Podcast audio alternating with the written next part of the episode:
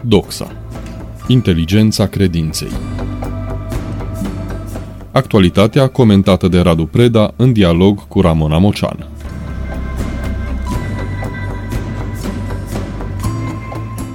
Bun găsit, stimați ascultători! Bun găsit, Radu Preda, la o nouă întâlnire marca Doxa Inteligența Credinței aici la Radio Renașterea. Tema pe care o propun pentru discuția noastră de astăzi se referă la frații noștri români care au ales să trăiască, să se realizeze, să se împlinească până la urmă în afara granițelor României. Să vorbim așadar despre diaspora românească. Ne mândrim deseori cu mulți dintre ei, dar trebuie să ne și pună pe gânduri situația. Ce i-a determinat pe mulți dintre frații noștri să ia drumul străinătății? De ce n-a știut statul român să-i țină acasă? Și mai ales, ce facem de acum înainte pentru ca ei să revină la matcă? În aceste luni de vară vom observa foarte clar că șoselele din România pe, și pe autostrăzile care duc spre România uh, se umplu de mașini uh, cu identități uh, acoperite, ca să zic așa, sunt români care vin cu mașini de, de Anglia, cu mașini de Spania, de Italia, de Germania. Eu însumi am făcut această experiență și îmi spunea soția când aveam număr de Germania la mașina care mergea în România, că se bucura de un anumit, anumit respect în trafic nu doar că era femeie și prezumția bărbaților că o femeie nu știe să conducă, dar faptul că număr, număr, numărul nemțesc uh, a scos-o din situație. Deci, din punctul de vedere, e clar că venirea uh, periodică, mai cu seama vara, a românilor din diaspora, mai apropiată sau mai îndepărtată, ne, ne pune și, și foarte bine că ne pune iarăși și iarăși pe gânduri, pentru că um, eu nu cred că există un faliment al unui proiect real sau ireal sau de dorit sau de făcut al unei țări, a unei societăți, decât să constați la un moment dat că, că ai un număr foarte mare de oameni care și-au pierdut răbdarea. Care nu mai pot să-și pună la, la, la, la bătaie timpul lor istoric, biografia lor, nevoile, aspirațiile lor, să le subordoneze uh, unei întârzieri datorate corupției, uh, prostiei, ticăloșiei celor care uh, știu să le promită, dar nu știu să, să se țină și de cuvânt. Deci diaspora românească este nu atât motiv de mândrie din punctul meu de vedere, cât, cât uh, un permanent, dureros pe alocuri semn de interogație. Cu alte cuvinte, ce n-a făcut România cu acești oameni, din care alte state, alte sisteme sociale, alte, alte regimuri politice au reușit să, să facă. Pentru că noi avem această percepție de sine foarte proastă și care este permane, întreținută permanent de, de, de, de un fel de batjocură de sine care, care pe mine mă, mă turbură tot timpul pentru că are o dimensiune umoristică care poate să fie benefică până într-un punct, dar de la un punct încolo începe să devină autodistructivă. Și, într-adevăr, mulți uh, au remarcat acest lucru, că suntem printre puținele, nu unicul, dar printre puținele popoare care, care, care se disprețuiește pe sine cu, cu, cu vehemență.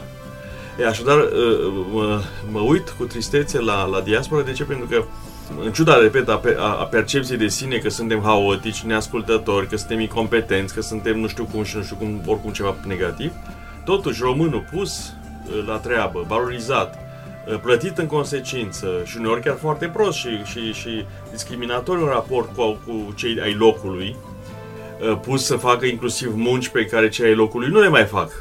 Nu? Celebri căpșunari sau cei de la Sparanghel sau care îngrijesc bătrânii. Cum de, dintr-un, dintr-un aparent uh, inadaptabil uh, și, și needucat cetățean al lumii ăsteia și al timpului nostru, faci totuși o forță calificată de muncă sau, în orice caz, un pion social care aduce plus valoare. Deci, din punct de vedere, diaspora este clar oglinda spartă a unei, a unei coerențe și frumuseți pe care noi n-am mai știut să o, să o recompunem după ani de dictatură comunistă. Nici nu ne-am propus de anumite, cred că, să facem acest lucru, pentru că am coabitat de o manieră ticăloasă și toxică cu modelul societal uh, uh, totalitar. Faptul că am, faptul că am turnat în, în vinul democrației atât de multă apă a dictaturii a, a făcut ca lucrurile la noi toate să fie fake-uri, nici măcar forme fără fond, cum era la începuturile modernității noastre administrative statale, eh, ci am intrat brutal în, în, în, plină, în plină vârstă socială și istorică a falsului. Că formele fără fond măcar au calitatea de a, de a pregăti ceea ce va urma.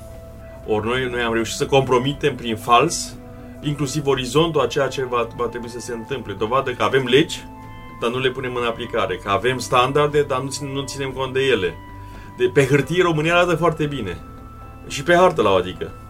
Totuși suntem a opta țară din toate punctele de vedere, ca, ca întindere, ca populație, ca forță economică din Uniunea Europeană. Adică nu, și nu ne comparăm, comparăm cu oricine totuși.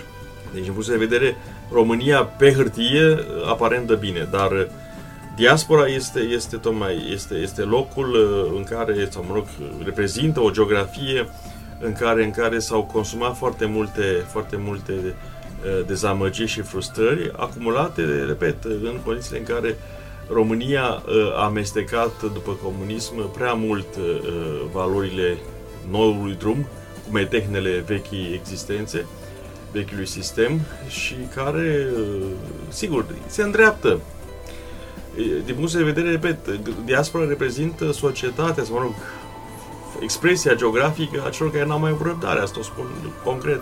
Adică oameni care nu pot aștepta să fie, cum au fost părinții lor, generații de sacrificii. Care să, să încaseze, să încaseze loviturile tranziției.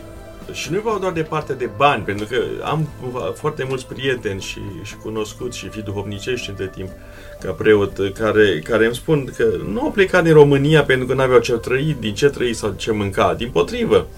Și din Cluj, cine pleacă din Cluj care, care e medic de pildă și care e medic bun, poate să meargă la orice clinică privată acum. Nu, nu la început însă, unde dacă nu erai acceptat de o anumită mafie, de anumite familii din UMF, din anumite familii conducătoare de clinici, și asta nu spun criticându-le pe acele familii, că am tot respectul față de micile, micile enclave de continuitate. De, pentru mine gândirea dinastică, fie că e vorba de, de, de pop, între ghilimele, de tată în fiu, fie că e vorba de profesor sau de, sau de director de instituții sau mai cu seamă de clinici unde dimensiunea profesională, medicală în cazul ăsta se, este și una, se, se o dublează pe cea administrativă, a asigurat o, o, o minimă stabilitate, adică o securizare a unui, unui anumit tip de pricepere, de competență. Problema este, este că odată cu deschiderea largă, deodată, cu, cu căderea comunismului, ă, aceste insule s-au, s-au contractat și s-au transformat în, în, în, în, în cetăți de apărare. Care n-au mai avut tot timpul inteligența, forța și, și enzimele necesare adoptării, metabolizării, însușirii pe din lăuntru a, a, a oamenilor care, care, care veneau din afară și care s-au simțit de foarte multe ori nu că respinși, pur și simplu aneantizați în dorința lor legitimă și cinstită, sufletește și din toate punctele de vedere de a se realiza, de a se împlini. Și atunci, acești oameni care, repet, s-ar fi putut împlini altfel, dar ar fi însemnat să aștepte, să, să se umilească, au ales calea străinătății.